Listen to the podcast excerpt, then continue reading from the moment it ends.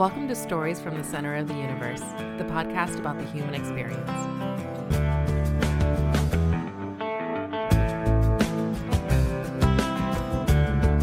Tony Tran, welcome to the Center of the Universe. Well, thanks for having me. Pleasure to be on. Uh, I really appreciate you doing this. We I have to mention we connected through Mike DiMaggio, uh, and since you're you're a Chicagoan, uh, in Chicago it's DiMaggio, but in other parts of the country it's DiMaggio. I've always said DiMaggio, but I guess in Chicago it's DiMaggio. Yeah, I've, I've always known him as DiMaggio. Um, so it's yeah, it's it's interesting how they uh, pronounce things differently in different parts of the country, but must be the Chicago accent here. Yeah, uh, I, I don't detect your your uh, Chicago accent. Uh, no, I don't. I don't have one. I'm not. You know, um, I'm not of that typical. You know, uh, Chicago uh, Polish or Italian descent that has that. You know, kind of the bear accent. How do you and Mike know each other? So we uh, we went to the University of Illinois together. Uh, we were in the same fraternity. Um, I think he was a year ahead of me or two years ahead of me. Um, but we've kind of stayed in touch uh, mostly through other common friends in the fraternity. Uh, we we go on this annual ski trip uh, every year. I make it about every other year, but Mike goes every year. And then outside of that, we kind of occasionally see each other, um, you know, social and that sort of thing. Does Mike uh, enjoy Miller Lite on those ski trips?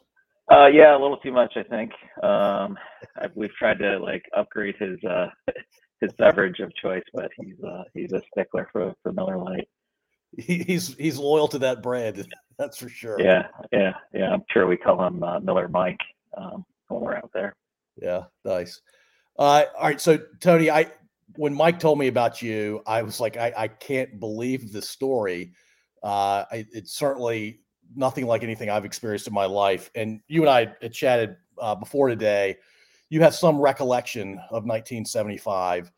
Um, and so I, would love to explore for a bit uh, what your memories are before your family was worried about uh, needing to effectively evacuate where you, where yeah. you live. You have memories before the the fear started. Uh, yeah, I mean they're very um, uh, they're not many because I was about four years old, four and a half years old when when we fled to the U.S. Uh, but the memories I do have are, you know, kind of being in our our house. Um, we um, from a, a coastal town just uh, east of Saigon. So I, I, remember being in that house. Um, you know, I remember playing uh, with my friends. I remember being at school. Um, we started school pretty early there, um, so I remember that. Um, there's an interesting story where I remember uh, we we were Catholic, so I went to a Catholic school, and I just remember uh, being disciplined by the nuns because I was fooling around a little too much. Uh, so those those are strong memories. Um, but yeah, I mean, I, I don't remember a whole lot. I just remember uh, being around the house, being with my friends. Um, uh, I remember our family dog for some reason. We had a German Shepherd. Um, mm. That's a pretty strong memory. Uh, and I do recall kind of uh, something related to the war in the sense I remember seeing military vehicles driving by in the street. Um, that's another clear memory I have. And then really the, the bulk of the other memories are during that time period where we fled and, and then kind of, uh, you know, uh, our experience through that.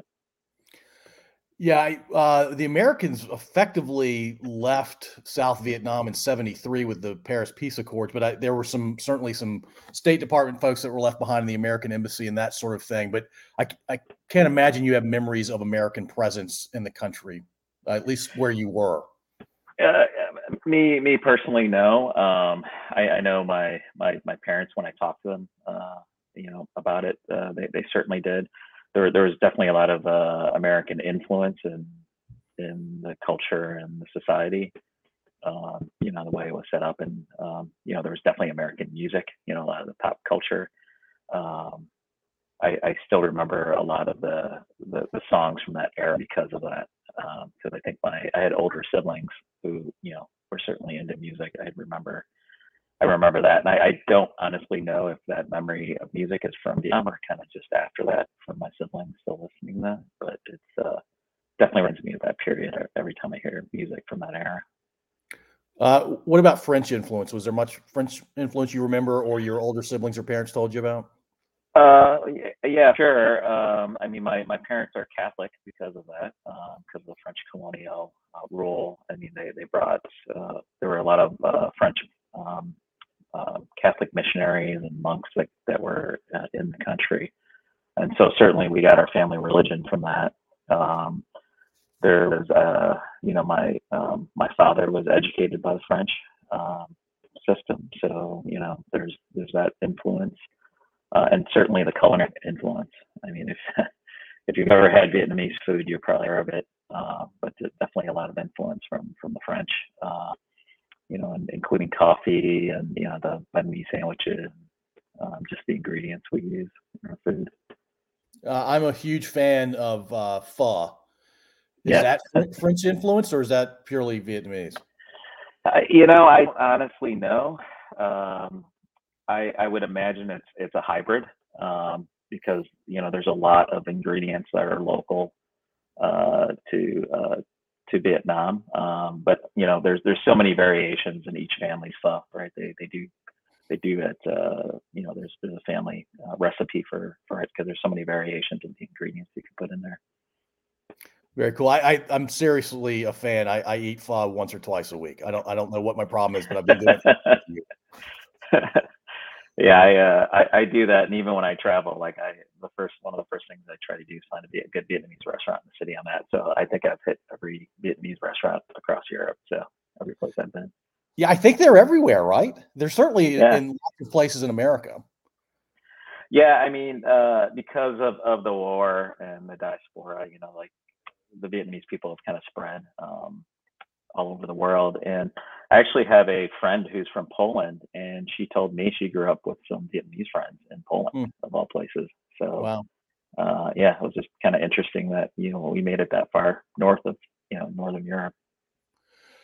So, out of uh, your two parents, who's talked more about the experience in '74 and '75? Your mom or your dad? Um, so they uh, they don't talk about it a lot. You kind of have to ask them about it. And and um, that uh, you know, one thing I should tell you is that my father passed away in '93.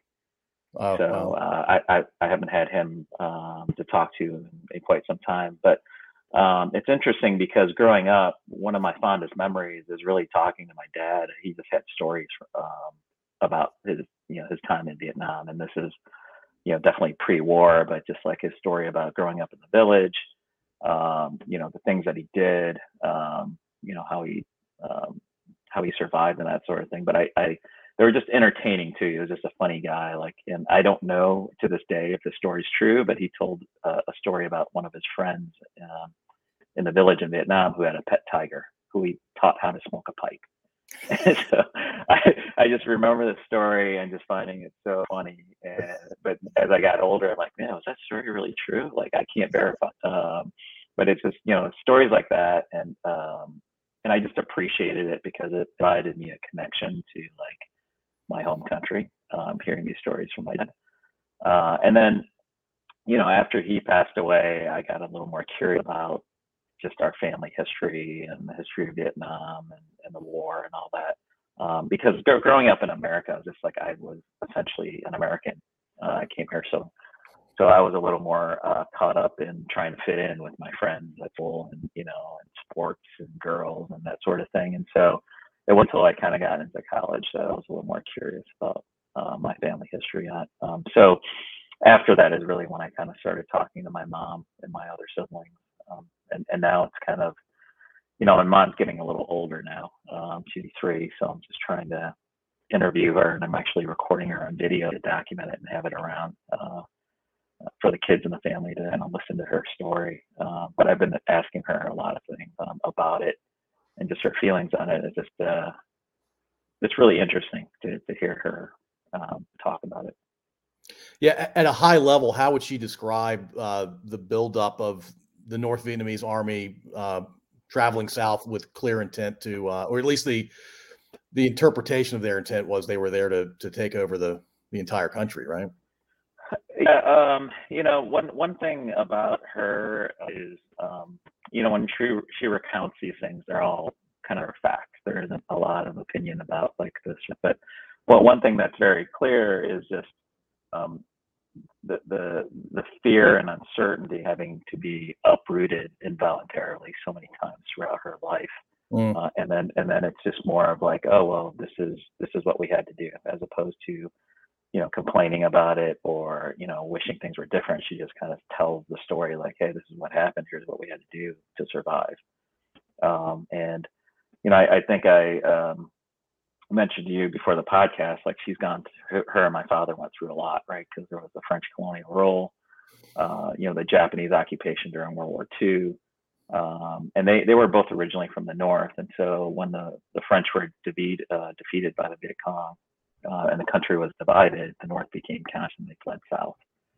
Um, mm. And so they had to set up shop again. Essentially, every time they had to move, you know, they started with, you know, right they left a uh, local business that was very successful. Um, you know, basically repairing uh, cars and taught himself how to fix a car, and eventually became his profession. And he got so good that he was actually teaching other people. So he had a, classes there uh, for people, and he was teaching all these students how to fix cars. And once they got that up to that level of success, they had to move again, and mm. then again had to start all over again in the U.S. Um, and so, you know, my my story about coming to the U.S. is really their story, right? I I was just along for the ride. It's really a story of their um, resilience and courage um, to get constantly uprooted and still you know become successful and provide for the family. So the, the day that you ended up uh, fleeing can you can you walk me through what you remember of that day? Yeah so um, you know most of this is is is recounting you know what what i know from family but um, I, I, do remember some of the some of the events of that day. Um, but essentially, what happened was, um, like you said, you know, the war essentially ended with the Paris uh, Accords in 1903, and that I think gave the U.S. like a window of uh, two years to withdraw all their personnel from the South. And so, in doing so, you know, the South Vietnamese government wasn't really uh, set up to protect itself and was overwhelmed by the communists. And so that very last day, 8:30th, 1975, was a day all the we're, we're gonna have to leave. Um, and uh, when they did that, there was just chaos in, in the city. I, I, I, think at the time, a lot of people they just knew, hey, this is a possibility that the communists are going to take eventually. They didn't realize like how quickly it was going to happen. As that day unfolded, I think it became very clear that Saigon's going to fall very quickly, and so there was just chaos, and everyone was just trying out of the country, and by any means they could. Um, so at the time, um, two of the sisters were able to uh, get out via um, the airport, uh, which you know a lot of people weren't able to do. Um, my my my father, my mother, uh, along with uh, my two older sisters, me, and my my little brother, who was probably six months at the time. Basically got into a fishing boat. So we, we had a neighbor who had a fishing boat, and my father asked him to use it because uh, our neighbor decided he wasn't going to leave; he was going to stay with his his wife and kids. Mm. Um, so he he basically said, "You can take the boat," and so we we took the boat and headed out to sea with really no plans. Mm. It was mm. basically just to get away, and so. Um, I, I remember personally sitting in this little fishing boat, rocking up and down in the sea, and um, you know, at the time, the U.S. Navy was there off the coast, kind of supporting the U.S. troops and personnel who were withdrawing, and they saw the chaos, and they, I think, they were nice enough to, you know, send uh, boats out to kind of rescue as many people as they could. And when I look at the documentaries and the footage from that day, it kind of strikes me how lucky we were because it was just mass chaos. I mean, there are boats full of hundreds of people, and we were in this little boat, and the Coast Guard, uh, sorry, the Navy sent a Coast Guard cutter over uh, out and just happened to pick us up and brought us to the aircraft carrier. Um, and if, if you watch the documentaries, that aircraft carrier where uh, you know these Huey helicopters are landing and people are you know jumping off and then they're just pushing the helicopters in the ocean. Um, they they did that because no one was flying back and they just needed to make room on the carrier for more helicopters to come in.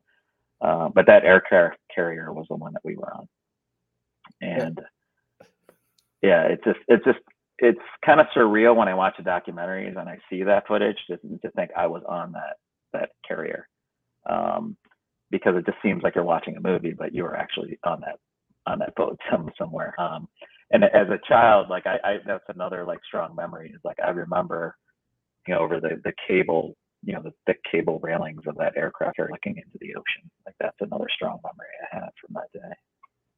Uh, and I guess it was a memory that stayed with you just because it was so unusual for any experience you had had prior to that, right? Uh, yeah, yeah. I mean, it was definitely a chaotic day. You know, um, it, it just uh, uh, I, I don't fully remember my feelings on that day, but I'm sure there was certainly a lot of uh, anxiety and uncertainty because you know I certainly felt it. And, and just the the chaos of the day, kind of uh, that vibe and that energy probably got to me. Um, do you have any sense of out of every hundred South Vietnamese that were trying to flee to to a, a, better place in in theory, how many were able to actually successfully flee?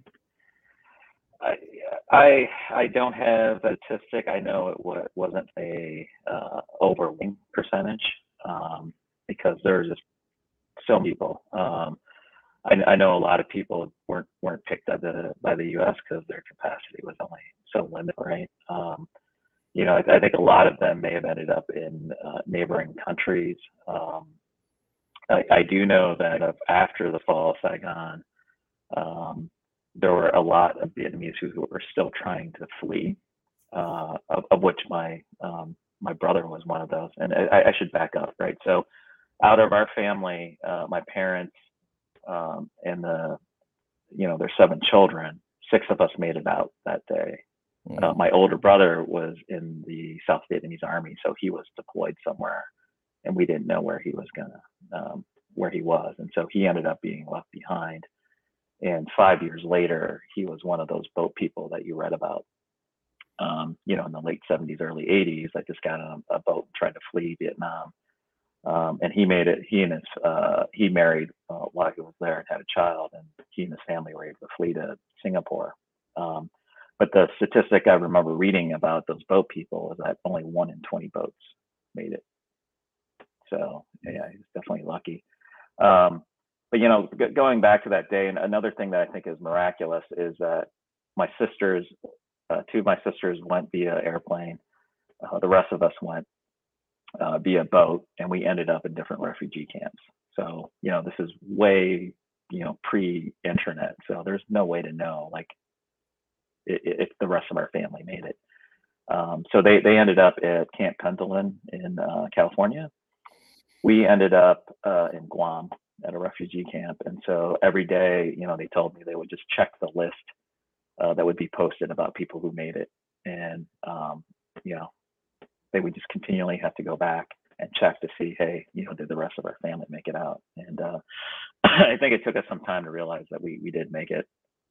Um, so yeah, it's uh, it's pretty miraculous, and I think we're we're definitely very fortunate that our our entire family made it out and weren't separated.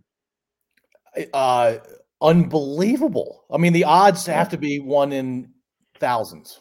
I would think. Yeah, yeah, and then you know the, the story of my brother too is also pretty miraculous um, because you know one in 20 boats made it but he tells uh, the story about how you know being out on the, uh, the open sea they were in a, a big canoe with a uh, um, an out motor board and that that broke down a couple times and he had to figure out how to fix it. Um, you know uh, but that wasn't the worst part. The worst part was they're you know these are patrolled by thai pirates and so they were raided a couple times and somehow managed to survive that too. Um, so, yeah. It sounds, sounds like your mom or your older brother or even in, any of your uh, immediate family members could all put together a, a movie and it would be un, unbelievably uh, well received because it's so unusual. Uh, yeah, it's uh, it's it's pretty incredible. Um, sometimes you think we have a guardian angel, and, you know, someone looking out over us. And uh, I think I think we just definitely count our blessings uh, every day that, that, we were able to make it. All right, so let's get the seven siblings straight. Was your the brother that was in the South Vietnamese army? Was he the oldest?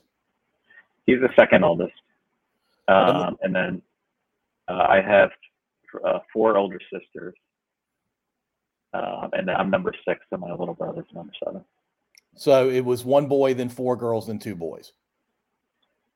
Uh, well, the uh, one of the sisters is the sorry, one one sister, then a brother, then yeah. three. Yeah, yeah, yeah, yeah. And uh, the two sisters that flew out of the airport were they uh, the oldest and the third oldest? They were the oldest and the fourth oldest. Wow. And, and they just happened to be together. Yeah, and along with my uh, my oldest sister's daughter at the time, who was the same age as my little brother. That's that's how big the, the, the span is, the age differences in our family. But yeah, the, the three of them were able to make it out um, by airplane. Yeah, that's uh, it's always fun when you have an uncle about your age. yeah, it's uh, it's a funny story because when we came here to the U.S., the two of them were in the same grade, and so when they go to school, all their friends would be like, "Oh, hey, are you guys twins?" And my niece would say, "No, that's my uncle," and everyone would be like, "What? What are you talking about?" I, am very curious what your brother, the the second oldest or the oldest boy, what his experience was from '75 until he uh, was able to get to a better place. Uh, yeah, I um, you know I've talked to him a bit about it. Um, I want to say in in 2007 we actually went back to Vietnam. Um, it was my first trip back, um, and you know I went with him, my younger brother, uh, and then my my nephew and niece as well. Um, but it was it was really interesting for me to see that because he, he left when he was older, so he obviously had a lot of friends and a lot of high school friends. And so when we went to our hometown, he caught up with all of them, um, oh, and it was kind of kind of fun to see. I, I, you know, at the hotel we hosted a party and had all of them come out in and, and just uh, so that they could enjoy you know, each other's company. But he's still really good friends with all of them. Um, and one of the cool things was he he has all these old pictures, and there's this old picture of him with like three of his buddies sitting on a beach in our hometown, and it's this black and white picture. And so when we were hanging out, the four of them were at the beach, and I happened to just snap a candid picture of it, and so it was great to kind of show them this picture side by side later. But yeah, he, he he definitely has. Uh, you know, he, he's recounted some stories there obviously because he was in the military, um, he and their friends were kind of um, uh, put into a re-education camp, if you will, mm-hmm. um, where they were just, you know, communist propaganda and that sort of thing. Um, you know, I, I haven't gone into detail with him about like that whole experience and what happened afterwards. You know, eventually he got out and um, he kind of went back to our house in our hometown and one of our neighbors uh, was still there, and uh, of course the daughter of the neighbor was there too, and that's how he that's how he met his wife. So they uh, they got married uh, between 75 and 8 had a child, uh, a son, uh, and then in 1980, you know, they fled. Uh, yeah, I imagine the re-education thing. I, I, it's hard to fathom what that must have been like.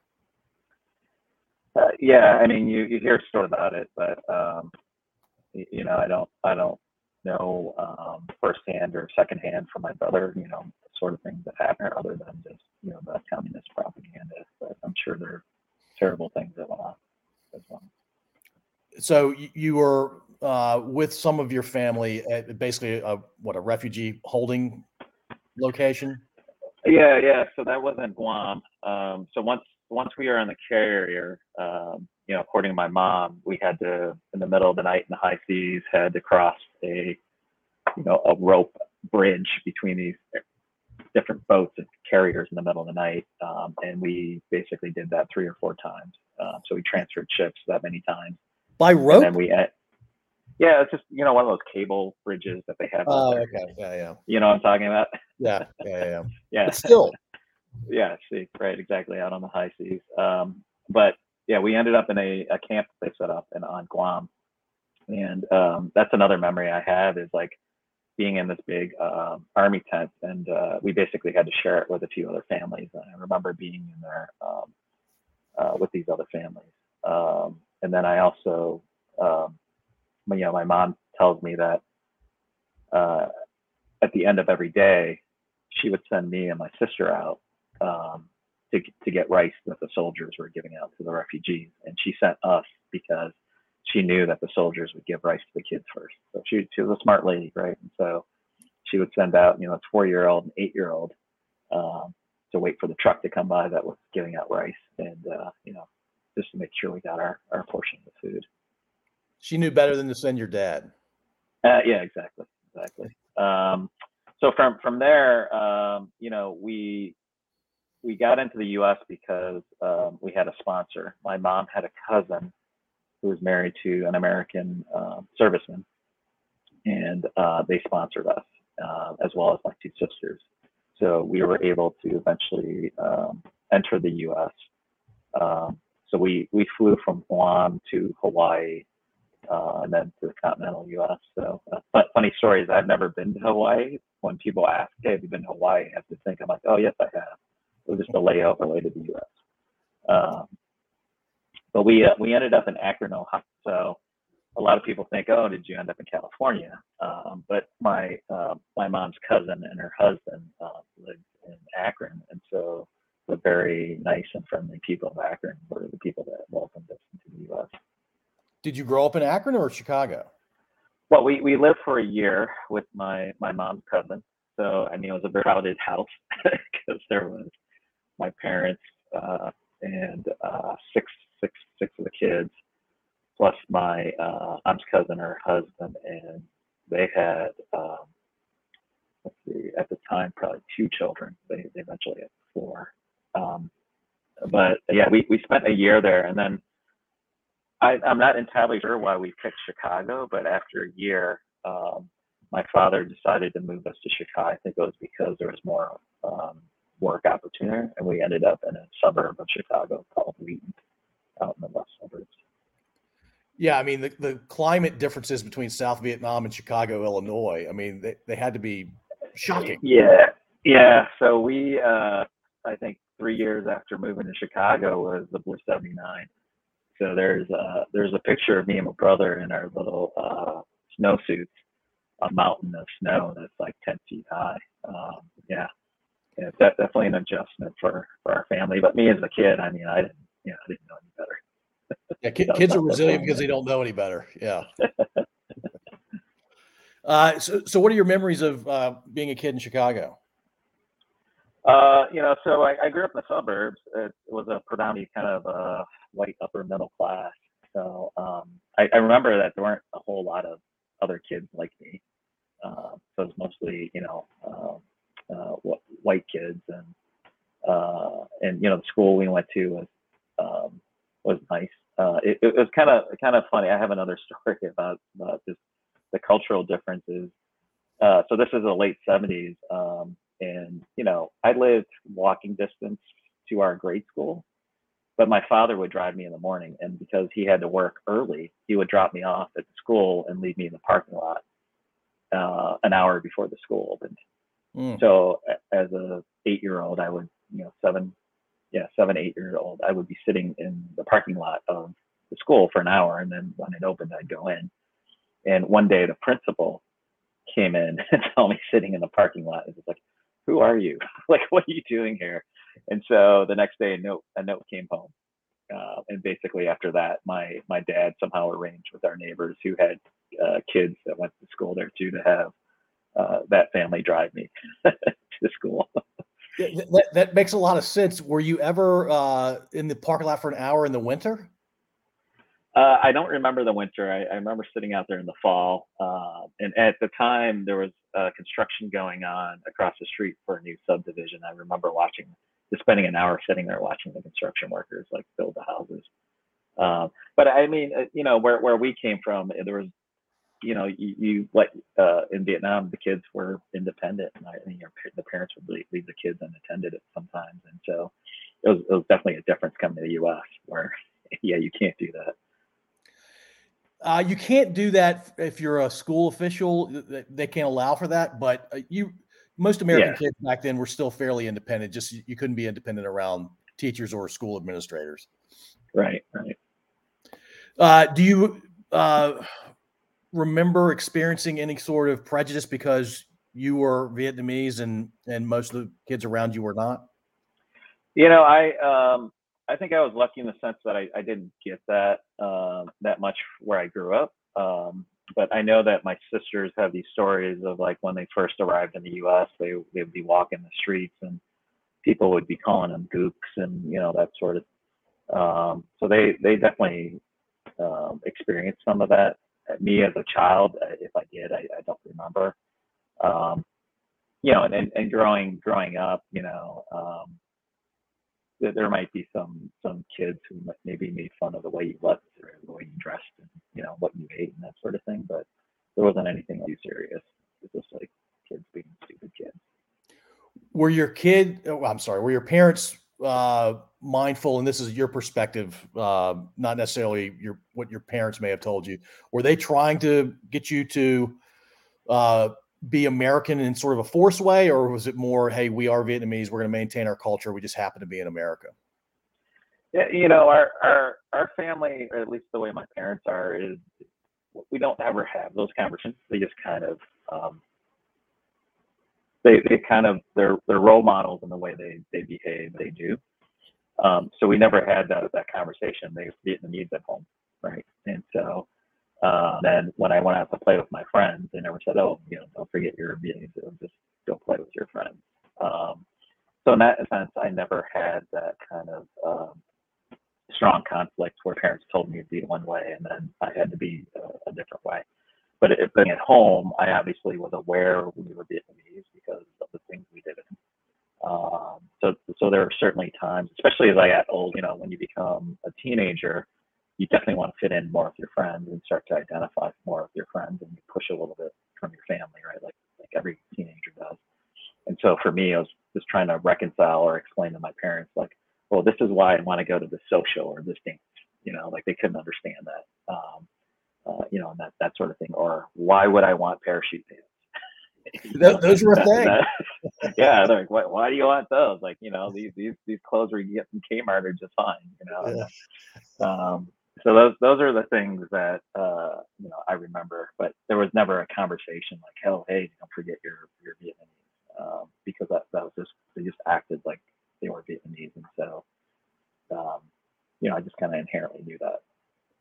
Yeah, and I know I'm backtracking a little bit. I know you were only four uh, in '75, but you were in a Catholic school, so it sounds like you were speaking Vietnamese at home, but you were learning French at school. Uh, no, um, they they weren't teaching French there. Um, it was still it was still Vietnamese because all, all the nuns were Vietnamese. Okay, um, but that definitely that was you know fell under kind of the, the French French influence. Um, but yeah, that um, I, I think sometimes I, I, joke around that if we we are still in Vietnam, I might not have gone to school because I just you, you know how uh, back in that time, you know, Catholic nuns were just fairly brutal in their discipline, and so uh, I did not. I clearly remember not enjoying school. So. Yeah, I, I am not Catholic. I'm I'm married to a Catholic. We raised our kids Catholic, uh, and I've certainly heard stories about Catholic nuns. I don't know why they were that way. Did the church want them to be that way? I you know I I don't know. Um, I think it's a discipline thing, and uh, you know the punishment comes along with with that. You know, it's, it's Catholic guilt isn't and then perhaps punishment needs to be involved too. Yeah, with with guilt comes punishment, I guess. Yeah, yeah. So, uh, besides going to school, uh, doing normal things you would do around the house, did you have interest or hobbies uh, or involved in sports, sort of thing, when you were like twelve to eighteen? Um, I mean, I, I uh, you know, I, I was I was fairly active as a kid, and so um, I played a lot of uh, starting in junior high. So I ran track. Um, I tried to play basketball, didn't make the team, um, so I ended up doing a lot of intramural stuff. Uh, you know, like basketball or just anything that just involved running around. Um, I, I, definitely enjoyed. And then high school, I was on the football team and the track team for a couple years. Um, but yeah, foot, football was, was the sport of choice. And uh, that was something else my parents didn't quite understand. It's just like, why do you want to risk getting hurt? Like it's a dangerous sport. Um, and they, they definitely talked me out of it. Um, but it's it was something I, I really I really loved. Something. Of course, uh, '85 was my uh, freshman year for the Bears, right? And so um, definitely definitely love football because of that. F- finest year in Chicago, I imagine. Oh yeah, yeah, for sure. Um, and then of course, uh, you know, basketball has always been a um, I've always been a big fan, but it's too short to play. Um, so you know, I kind of played it recreationally, uh, and I still do to today. So. Oh, that's great. That, that's awesome. Yeah. What position did you play in football? Uh, that's that's a funny one too. So I, I started out as uh, you know typical running back, uh, defensive back, um, and then uh, sophomore year, one of my coaches saw how quick I was, so he decided to put me on the defensive line as, as nose guard and just let me shoot the gap. And so sophomore year, I played nose guard, and I was pretty good at it because the other kids weren't as quick as me, so I'd be able to like, you know, blitz the hole and get to the quarterback. Uh, they tried to do that with me uh, on the varsity team, and at that point, those guys got bigger and faster, so that I moved back to strong safety at that point. yeah, it's funny. Uh, you, JV teams and even some varsity teams at some smaller schools, you'll see either giant kids playing nose guards or kids that weigh like 135. Yeah, yeah. Well, we uh, we were unfortunately the smallest school in our conference, um, mm. so we played with the big Naperville schools and the other Wheaton schools, um, and they were, you know, they were having tryouts for the football team, and they would have like an A, B, C, and D team. Oh and, God you know, have enough enrollment to like if you wanted to play football, you were on the team. Like we didn't really have tryouts. wow. So it, it's rough yeah. being the smallest school. In, in, in yeah, yeah, it definitely was uh, for our at that time. We uh, we didn't have the best of records. but you had fun.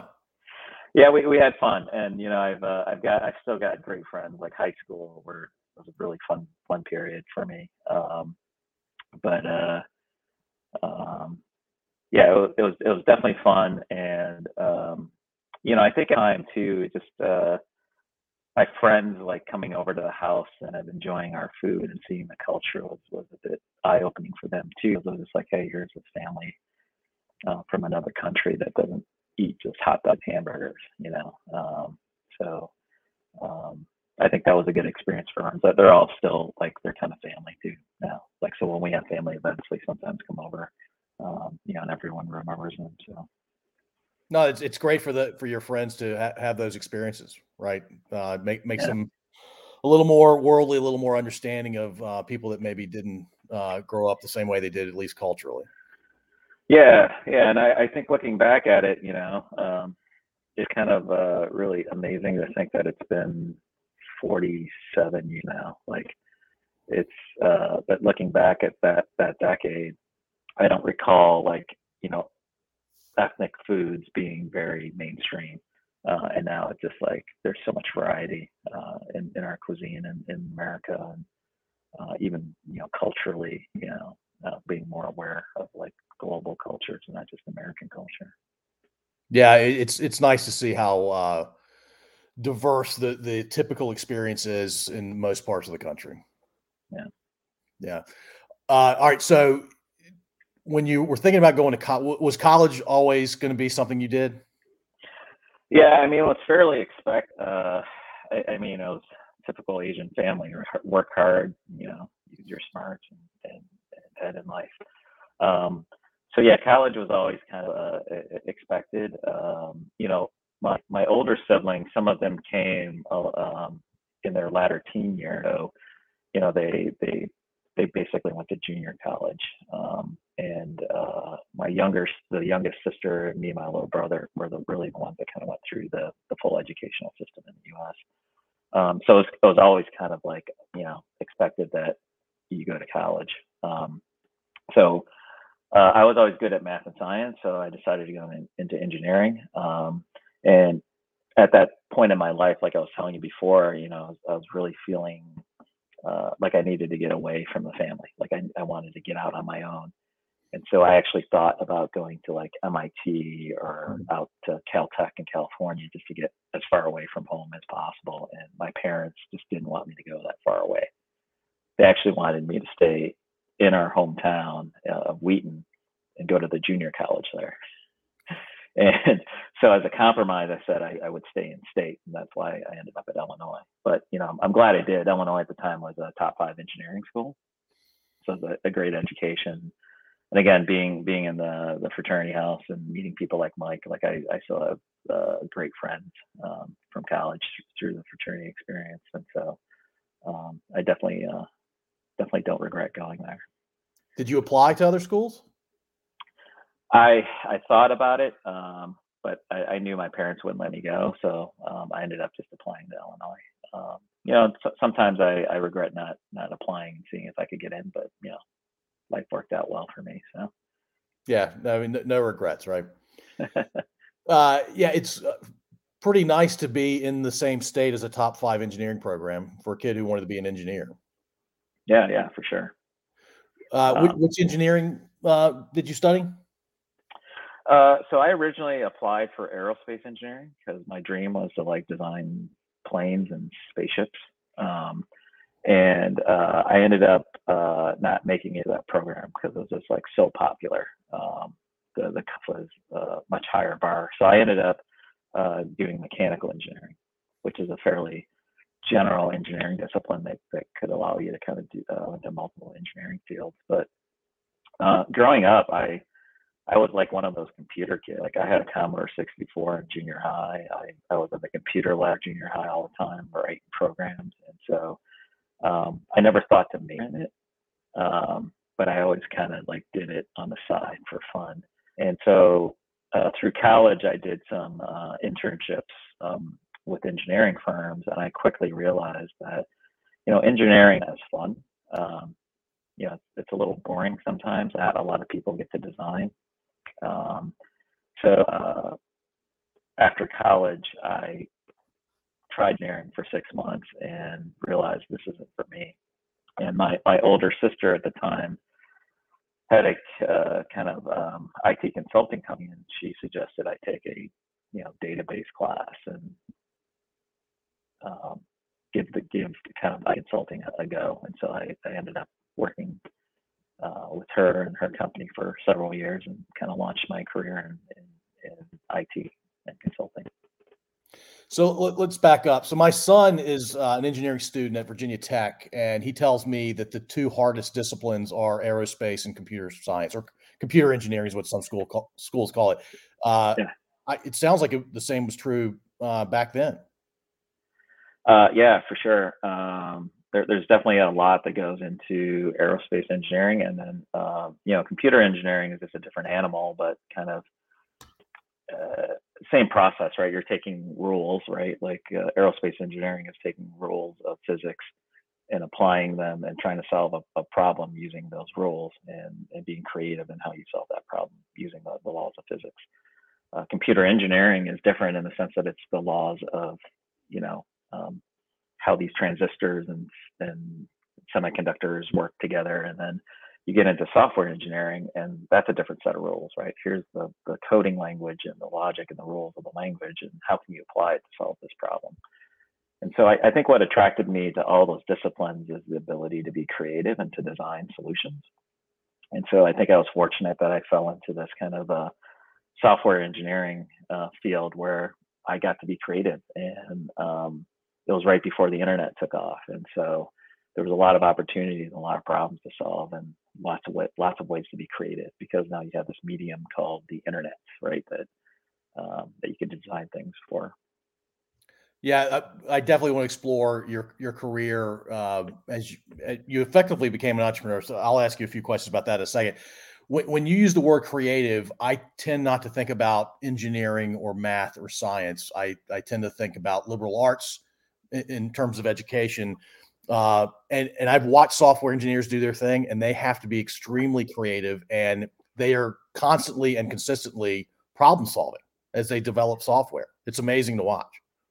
Yeah, yeah. Um, I mean, I, I remember, um, you know, when when I got my first computer in high school and college, and you know, things wouldn't always work, or software updates work, or some piece of hardware broke. Uh, you'd always have to find a creative ground and that, that's where the creativity comes in. It's just like, okay, you to fix it this one way, but you hit a roadblock. So how can how else can you solve it? You have to backtrack and try a couple other things, but then you find a solution that might work here or, or did work over there and then applied it this way here worked and so that's that's just a way of creatively taking them um, and putting them together to work and you know I, I was always amazed at my father you know going back and then, also my older brother because um, I, I, call my older MacGyver because he he was able to fix that outboard motor with a rubber band and a pencil right yeah. and but they're uh, that discipline of doing that with their hands is the same thing I'm doing with my uh, and my fingers on a keyboard. Like it's just finding a problem and, and, and coming up with a creative solution around it. Um, so the natural high that you experience from solving a problem, um, mm-hmm. in the way you're describing it, versus saying scoring a, a three pointer in, in, in basketball, can you compare the two things? Uh, uh, yeah, I mean, it's it's it's being able to uh, overcome some obstacle and uh, achieving some goal. But I mean, for me in my professional life, um, it was it was fun to like work with other people and come up with creative solutions, and then eventually, you know, these solutions really helped companies be successful. But for me, at the end of the day, we our company was very focused on user experience, um, meaning it, just because you have a solution doesn't mean like it's very useful or people mm. can figure out how to use it. And so we we wanted to make things that were easy for people to uh, you know to figure out without help from other people um, or uh, be efficient in, in how they completed a task. And so for me, what was more rewarding was like actually helping somebody, you know, be better at their job or be more efficient or you know making their life a little easier because they don't have to try to figure out how to use this application. And I'm sure like you, you probably don't get it as much now because user experience is such a core um, core discipline in a lot of uh, a lot of companies that build these applications now. But prior to that, you probably remember going through applications and going like, how how do I do this? Like, why do I have to fill this? You know, go through ten screens to do this when it could be just one. Um, and it's kind of funny because me and my work friends sometimes we can't help ourselves. Like we'll go out to dinner and we'll see like how a restaurant's set up and be like, oh, this is totally inefficient. They should do this and that, and they should put this over here. And and so it's just part of our nature to try to improve things. Um, but for me, the rewarding experience was really being able to help like people, um, you know, have a better experience with with this application. No, I I love the uh, the empathy that's implied in, in what you're describing there. That's that's great. Yeah, and, and actually, every everybody on earth, I wish uh, thought that way. The world would be a better place. by the way, it sounds like every restaurant you and your friends go to, you could probably double their profit within uh, a couple of hours. yeah, we could definitely make it more more efficient. But uh, I'll, I'll, tell you, I, I, don't have it. I just want to go to Portillo's. Um, I, you're you're not from here. The the kind of hot dog uh, Italian beef place that, that is here in Chicago. They are popular. That they have this efficient like process when you go through the drive-through. There's like four that you you encounter in the drive-through line, but you get your you get your Italian beef real quick um, instead of like waiting an hour, you know. Yeah, they, they figured it out through. It sounds like a lot of uh, uh, testing. I'm guessing. Yeah, yeah. Hey, so when you were doing the IT consulting thing, what kind of problems were you solving typically? Uh, they uh, they were either like business systems for internal users or um, kind of uh, consumer facing applications. And it was all like process right? Like uh, on the consumer side you know if it was one of the big things it was like okay well here's this customer who logged in. Um, they need to uh, you, you, basically know out all the different tasks that they need to do and you try to figure out a flow uh, and then a screen design to help them accomplish that task you know could be you know sending money checking their account um, applying for a loan you know which was a very tedious process how do we make that much simpler?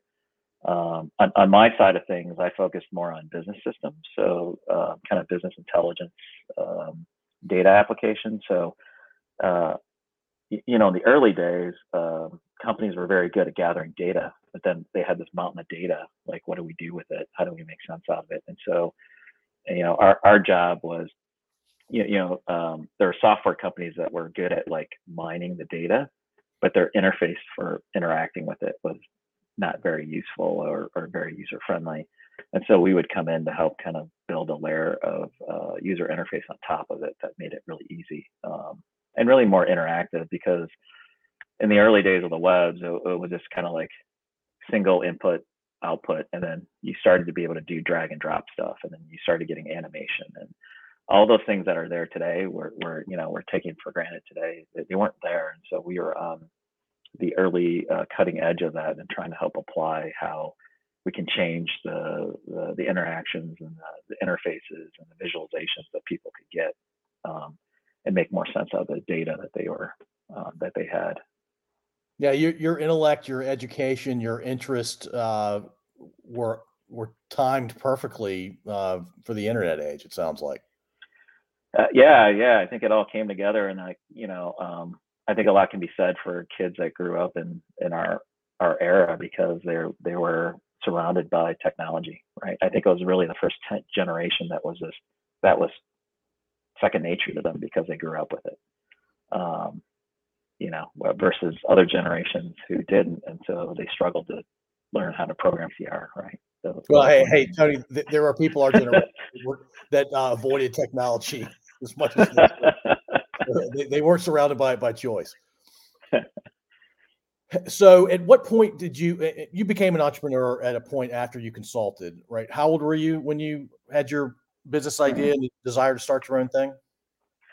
Um, so I, I didn't I didn't actually start my own own thing. I kind of it kind of um, um, you know, it just kind of came about naturally in the progress of my career. So I I kind of moved companies, um, and I ended up at this this new company that was really trying to marry together um, kind of the user experience design side with the cost strategy side with technology, and so that was something that was very unique at the time because uh, at that time uh, all those disciplines were being to different companies, and then these different companies would have to try to communicate each other to achieve the, the single goal for the cutter, right? Um, so this this company that I joined um, basically brought that all together under one one umbrella.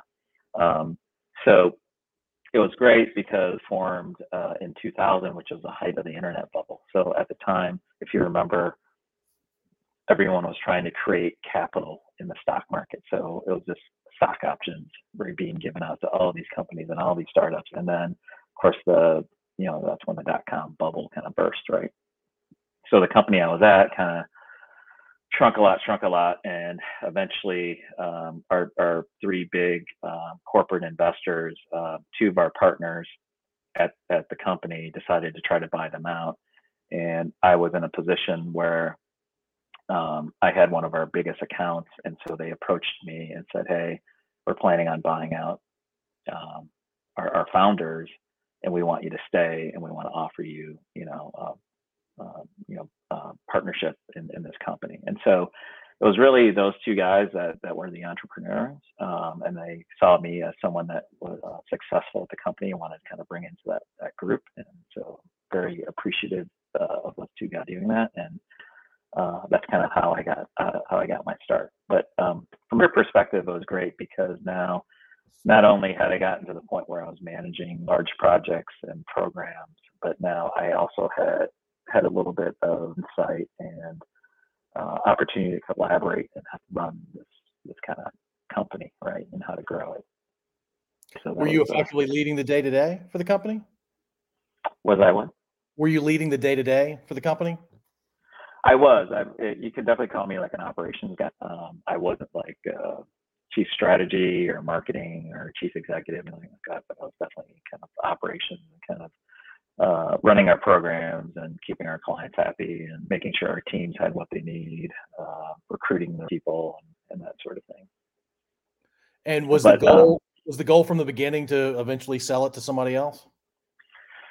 Uh, I, I don't know that that was uh, in the game plan or like I, I think we wanted to uh, have more control over our destiny as a company um, and, and, and really have the freedom to kind of make the decision we wanted to make.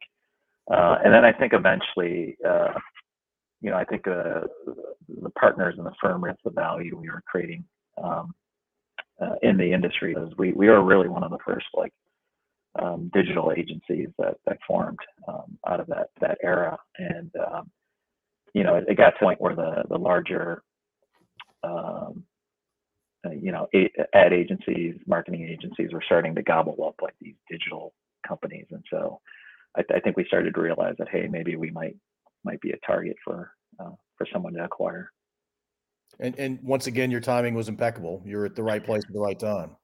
Yeah, yeah. Um, and you know, I, I I tell my my friends always tell me like, um, hey, you know, um, that that was great and stuff like that. But I also have to recognize that you know I was pretty fortunate to be in the right place at the right time. Um, but what what I've kind of finally realized is that you really create your own luck. Mm.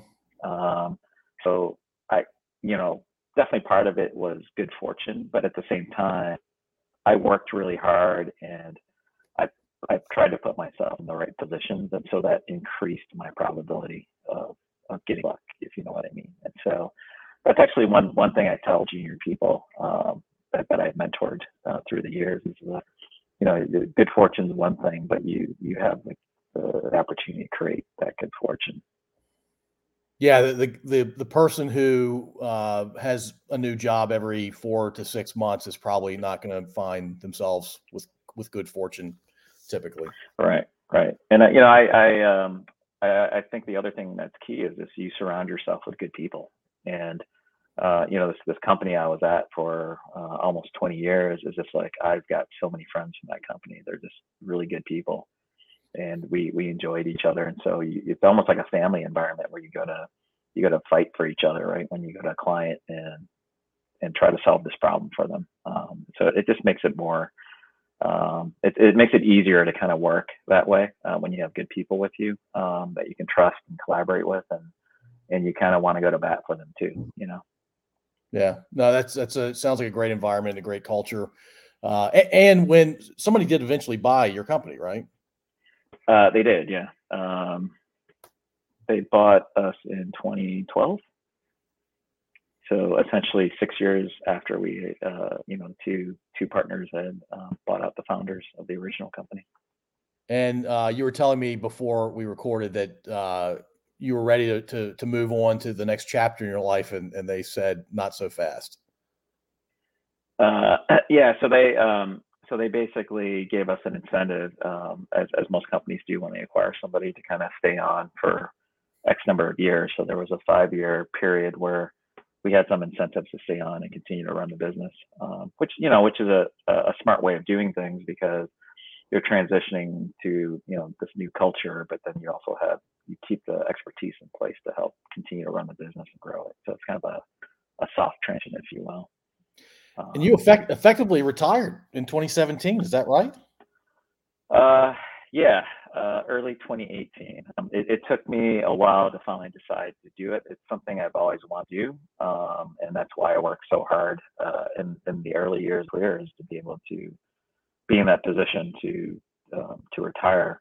Um, but when it finally the opportunity finally presented itself, I, I, had two things go through my head. One, I'm very reverse, so if someone told me I needed a nest egg of this size to retire, I wanted a nest egg like two or three times, just that more of a cushion, right, in case of catastrophe.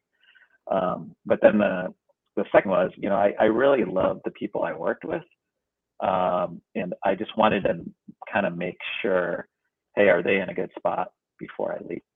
And uh, I think that's what took me a year to kind of finally get comfortable with. And I, I think what finally did it for me was realize I was being vain um, I was I was thinking to myself that these people needed me on to make sure they're okay, and then I realized, you know, people are are awesome. You hired awesome people; they'll be fine without you. They probably don't need you, and so that that was kind of the final thing. Uh, finally, made me realize, you know what, it's it's time to go, and and people, you know, I, I definitely miss them. They they miss me because it's just you, you don't realize how much time you spend with these people uh, outside of your family.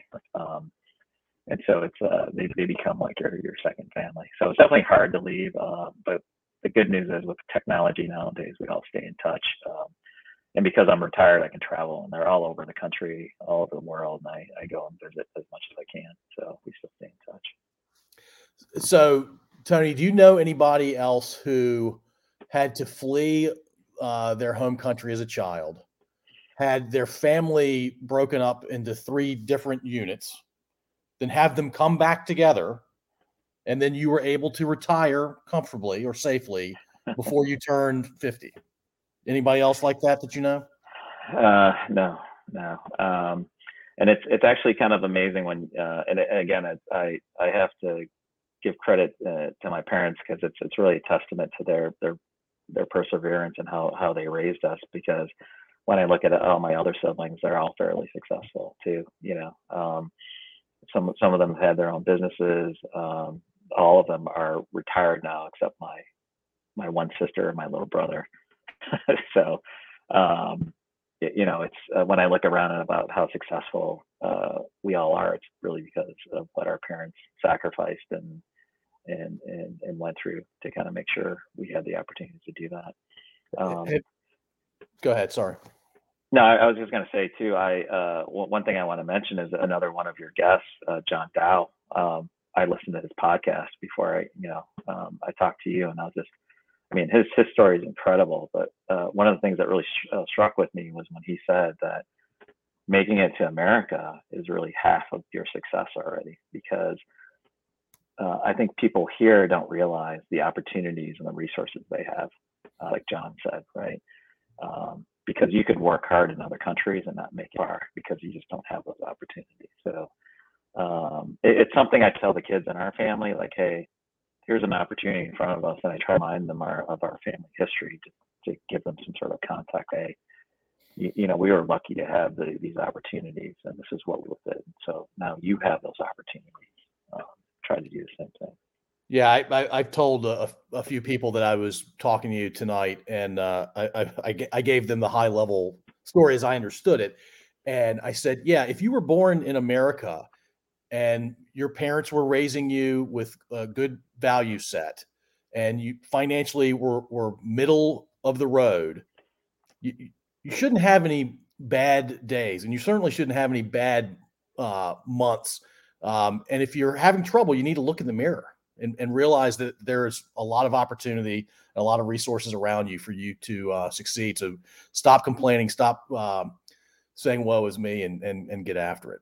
And imagine if, if you or or John or, or your family members thought the way that uh, some Americans who take what we have here for granted. Imagine, like, yeah, yeah, and uh, you know, I, I don't want to disparage anybody because it's it's quite natural, right? Because once once you're in an environment where things are so readily available, you kind of take for granted, um, and it's really, uh, you know, this is why I encourage people, especially uh, to take their kids and travel the world, um, because to kind of see how other people live is really eye opening. Um, you know, and and and then coming back and realizing, oh, we have air conditioning, like um, there's still a lot of people in Europe that don't have air conditioning. You know, it's just um, it, it, it just seems like very um, you know it's like turning on the water. Um, you know, and having water readily available, or driving down to the store and having food and anything you want readily available. So it's it's one of those things that that definitely I think traveling is, is a huge uh, learning experience for for for people, especially kids, and I, I highly encourage that. Yeah, no, that's that's fantastic advice. This next question may hurt your head a little bit. Um, have you ever given any thought to uh, what you would be doing, what your life would have been like if South Viet- Vietnam remained intact, the North never attacked the South, and, and your family never had to flee South Vietnam? Any um, sense where you'd be now? Yeah, I, am actually a, a, fairly pensive person, and so I, I think a lot, and uh, that's that's actually a question I thought about quite a bit. Mm-hmm. Um, and um, definitely when I went back in 2007, it was just like, um, I, I, don't know if you've ever heard of survivor's guilt. Mm, sure. But it, uh, so you know, going back there and kind of looking at the poverty that's still in that country, and and just kind of feeling guilty, like, okay, well, why why did I make it? And not not someone else. Um, but but I, I do think about like okay, well, what what if we didn't come over, or what if the the, the South didn't fall to to the North? Um, and I I, I I, I kind of going back and forth on the answer, but I think in general, you know, I probably wouldn't be as um, maybe successful business wise. Opportunities aren't there, but I think given my my my history, what my father had to do, of you know, starting from nothing and becoming a successful uh, business owner. I think I would have followed in that vein and would have been successful, you know, by the standards of you know of where we lived. Um, and times I kind of think too that maybe my life would have been simpler. Mhm. there's a lot that gets thrown at you here in the U.S. because there's so much going on, and especially when I was working, there were just so many, so many pressures so many things to think about. Um, and and then you start to realize, well, is my life better uh, just being more more simple, uh, with, with perhaps less money and less success? You know, I, I kind of think about that too. So I, I think to answer your question, I think it's I found some way to be successful because of of my family and, and the example they've set. Um, and I think I would have probably had a much simpler life. Um, so Yeah, there are a lot of uh, things you can think about that if they were simpler, they they would probably be more enjoyable and you'd find more contentment.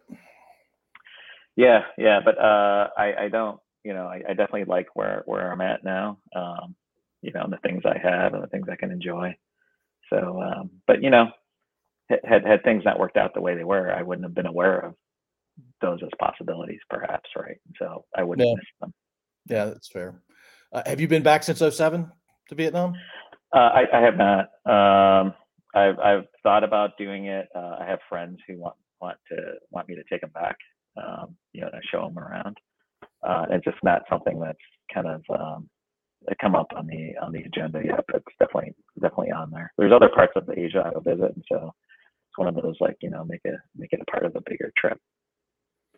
All right. So since you uh, retired, how have you been spending your time? Uh, mostly doing a lot of the things I've always wanted to do. So traveling was a part of it, um, and I've I've definitely wanted to um, uh, do more of the things that I want to do creatively, like write and play music. Um, and so uh, I started taking a lot of classes. Um, you know, th- things that I just never found time to do. So I, I try to write a little bit more. I took a lot of guitar classes to get better at the guitar. Uh, I took a lot of language classes because I was traveling much. I wanted to learn languages. So I, I you know, I took some Spanish, which I already knew. Uh, but then I started learning Portuguese. Hmm. Um, I took swimming lessons because I never learned how to swim. going going on vacation and going to these spots where there's water, it was just like I never got in the water, so I started taking swimming lessons. Um, so it's just really I'm I'm just really trying to be active, and I I think the the other big thing when I retired was I was uh, I guess you could call me overweight when I was working because I didn't I ate poorly, went out to you know entertain clients, and that involved drinking and eating and not getting time to exercise. So I had um, you know high blood pressure, type two diabetes, high cholesterol, and so one of the things I did when I first retired was I started working out. I hired a trainer, hired a nutritionist. I ended up losing 30 pounds. Um, I'm no longer diabetic. Uh, my blood pressure is under control. My cholesterol is under control, and I just generally feel better, and you know I look better. So that that I think was the, the big one um, in retirement because um, I didn't want to be one of those people who retired and just had suddenly had a heart attack a year or two in retirement. Um, Yeah. Even though even though I was young, right? I I wanted to get ahead of that. I wanted to uh, be able to be healthy to enjoy my life and do the things I want to do. Uh, that's great advice for anybody retiring at any age, uh, and it's advice for people pre pre retirement as well. Yeah, yeah. y- The, the thing go ahead. yeah the thing i would say about that is it's it's hard um, in the sense that uh, it doesn't happen overnight um, and and the thing that that kind of uh, made me feel a little better about it is like it took decades to get to the point where I, I was that unhealthy it wasn't going to happen overnight to suddenly be healthy again so I was trying to show that patience but then it's really the consistency like showing up every day and doing something. If it's going for a walk, if you can't make it to the gym, going for a walk or doing something. As long as you're consistent, that all adds up over time. That's great advice. All right, so when you and I had chatted before, uh, I guess it's been a couple weeks now, uh, maybe maybe three weeks. You, you were in Barcelona when we spoke, and you were looking for a place because you're going to spend part of your time uh, in the states, namely Chicago area, uh, and then part of the time in, in Barcelona. What time of year would you stay in Barcelona? Um, that that was something I was trying to figure out because I've generally only been there in like the late spring and summer. Um, so this time I can kind of went a little earlier in the spring. Um, and I, I, have yet to be there in the fall or, or the winter. Um, their, their winters are super mild compared to Chicago. Um, and that might get down to like 40s at night. That's about it. And it rains a little bit more. Um, but I'm thinking um, I will probably be in Barcelona in uh, the summers get really hot there and they get overcrowded with, with tourists. And, you know, I'm thinking kind of like April, May, June, and then spend the summers in Chicago and then go back to Barcelona Falls. And then, and then the winter here, obviously with the big holidays like Thanksgiving, Christmas, it's big family time. So that's, I kind of need to be around here for that. Uh, so that's my current plan. But, you know, I, um, one thing I've learned in, in retirement is just like you, you just the flow, like, you know, things, things happen, things change. And, um, um, but I, I'm very happy with uh, my experience uh, the last three months as kind of a trial test of splitting my time. So definitely, so my decision that you know this is what I'm going to do. Um, you know, Barcelona and Chicago are two good hubs to do traveling elsewhere uh, in in the region. So um, that's that's what I plan on doing too. So you, you've given me a, a, bit of an understanding why Barcelona. So traveling to other parts uh, made it a bit easier with a, a, major city like that, at least in Spain's terms or uh, Spanish standards. Uh, what else is about Barcelona that gravitated you to it? Uh, well, r- really, originally it was, it's Spain in general. Um, so one of the, the first international trips I took with my friend in our mid 20s was to Spain, and it was just, you know, imagine being a kid uh, in your mid 20s, just like landing in this country where everyone just instead of living to work, uh, you know, they work to live. And so they they're just out enjoying life, and the whole vibe and energy was just like, hey man, we're we're just enjoying life. Uh, you know, food's great, people are great, weather is great, um, and then uh, Barcelona is awesome in the sense that there's so much history there. Um, there's, you know, the, it was originally uh, a Roman settlement, you know, and so it, there's a lot of history there, uh, a lot of culture. Um, the architecture now is amazing, um, and it's it's a very uh, international city. There's a lot of expats there, but a lot of tourists. So you've got a lot of international people, uh, and then you've got the Spanish people, and so um, it's become a great city for food as well uh, and nightlife. I was I was just telling a friend today, like one of the amazing things is it's just like it's so safe there too. Um, I would be walking home at three in the morning by myself and just be perfectly fine. You know, there'd be other people out and about at three in the morning. Um, and that's just something I, I, don't think I would be doing too much of in Chicago um, at that, that time of day. So, uh, but yeah, I, uh, I've, I've definitely been able to, it's easy to make friends there. Um, it's easy to find stuff to do for fun. Um, uh, and, and one of the things I really appreciate about kind of European culture versus American culture is there's still a lot of like mom and pop shops in the sense that uh, within walking distance of my apartment, if I felt like getting a loaf of bread, I could walk down to the bakery. If I wanted to cut cook, I could walk down to the butcher. There's a fish shop. There's restaurants and bars. And uh, here in the U.S., it's generally you go to one one store once a week and buy everything you need because there's no local baker, and there's no butcher. It's just like it's it's just so much easier to decide and not waste food, you know, because if you buy mm. something once a week, you might not eat everything, but you could walk home from one day and be like, oh, I feel like a sandwich. So you go to the, the bakery, buy a loaf of bread. You know, it's it's that easy. Yeah, back to that notion of being simpler. Um, yeah, and yeah, and not being wasteful and and and being efficient. Yeah, yeah. By the way, you sold me on Barcelona. I, I definitely at least have to visit. Oh yeah, for sure. Well, it's on my bucket list now. I'm still house hunting, but once I have a place, you're you're more than welcome. You and you and Mike uh, DiMaggio. We'll, we'll get Mike uh, off off the Miller Lite by then, hopefully. All right, so Tony, uh, typically one of the last questions I ask is, is uh, an oddball question because it's not like anything else we've talked about. Uh, and so, imagine you're a talk show host. It can be a daytime talk show, a nighttime talk show, you're going to have one show, one show only. Uh, it, it, lasts as long as it needs to last, so you're not time bound. Uh, and you can have uh, a male guest, a female guest, and a musical act Uh, and if you're into stand-up comedy, you can you can add a comedian if you want, not a requirement. But the musical groups are a requirement, and the male and female guests are requirements. They can be famous people. They can be uh, people that you know personally and not famous. They can be alive or dead. Uh, who would you have on your talk show? Oh man, that's a tough one. Uh, well, I can tell you the musical guest already. That would have to be Prince. Uh, my my one good friend and I are really huge Prince fans. Um, you know, that being being a guitar player, like just uh, Prince is such an amazing amazing artist, and he's as good as he is on the guitar. I think he's still very underrated. Like people generally don't think of him as like one of the best guitar players, um, but but he definitely is. Um, so him for sure is a musical guest. Um, a comedian, um, I'd have to put Chappelle on there, man. I love Dave Chappelle. I know he's a little controversial right now, um, but um, you, you, know um, his comedy is just yeah, it's just top notch. Uh, let's see, male guest. Um, hmm. I don't know. I um, I want to say like Keanu Reeves or someone like that because he just seems like such a cool guy, like a nice guy and down to earth. Like I, I, I would love to like have a have a beer with that guy. Uh, and as far as female guests, hmm.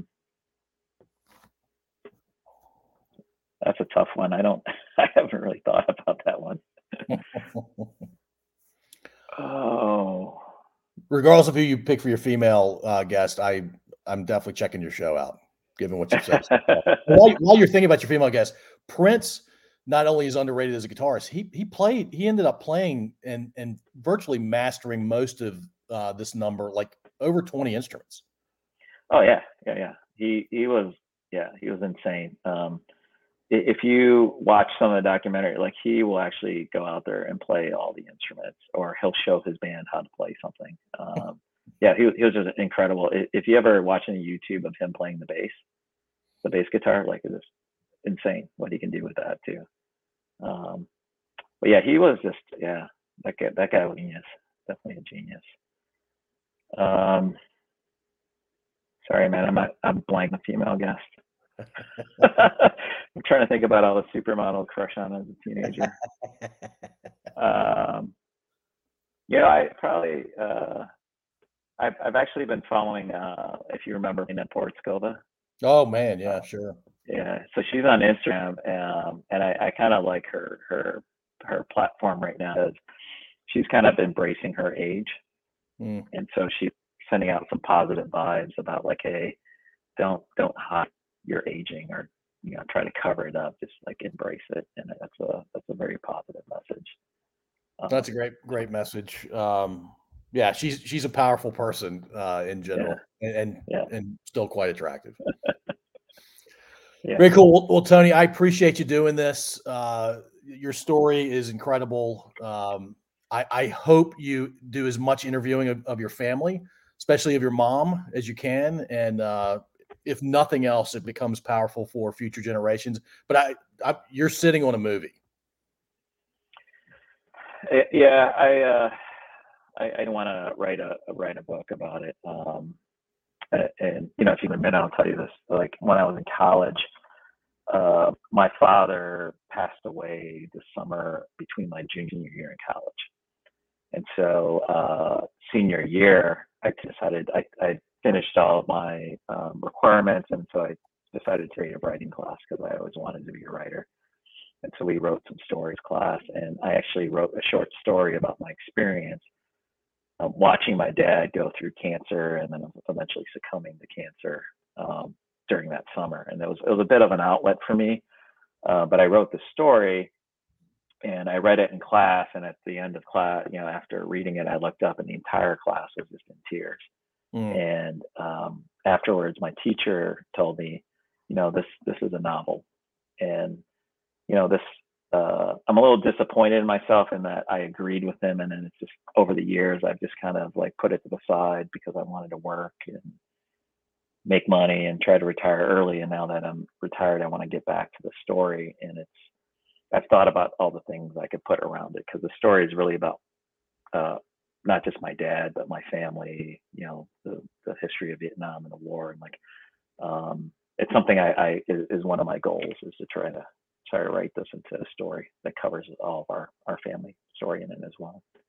Well, so, I don't know. Maybe one day I'll be back on the show to to, to you know promote the book. For, for, for, whatever it's worth, you have uh, one, and I imagine Rob, who is uh, taking notes. Uh, we both support you in that endeavor. Excellent, excellent. Well, uh, yeah. So thanks for having me. It was, it was a lot of fun. Um, and I'll, I'll, have to go, you know, buy buy Mike a beer for introducing us. But uh, yeah, anytime you're in Chicago, let us know. No, I, I will. I, it's funny. I was trying to get my family to go to Chicago this summer because uh, we've never, I, I've never really spent any quality time in Chicago. Uh, every time I see Mike is at a family wedding, and yeah, uh, yeah I I think maybe next summer is when we we finally make it to Chicago. I, yeah, I think that will make uh, Mike happy. Yeah, yeah, it's uh, definitely fun. So so definitely do it. Awesome. Thank you for listening. If you enjoy this episode, please subscribe to wherever you listen to podcasts. We'd also really appreciate if you'd rate and review us. You can find us at scodupodcast.com.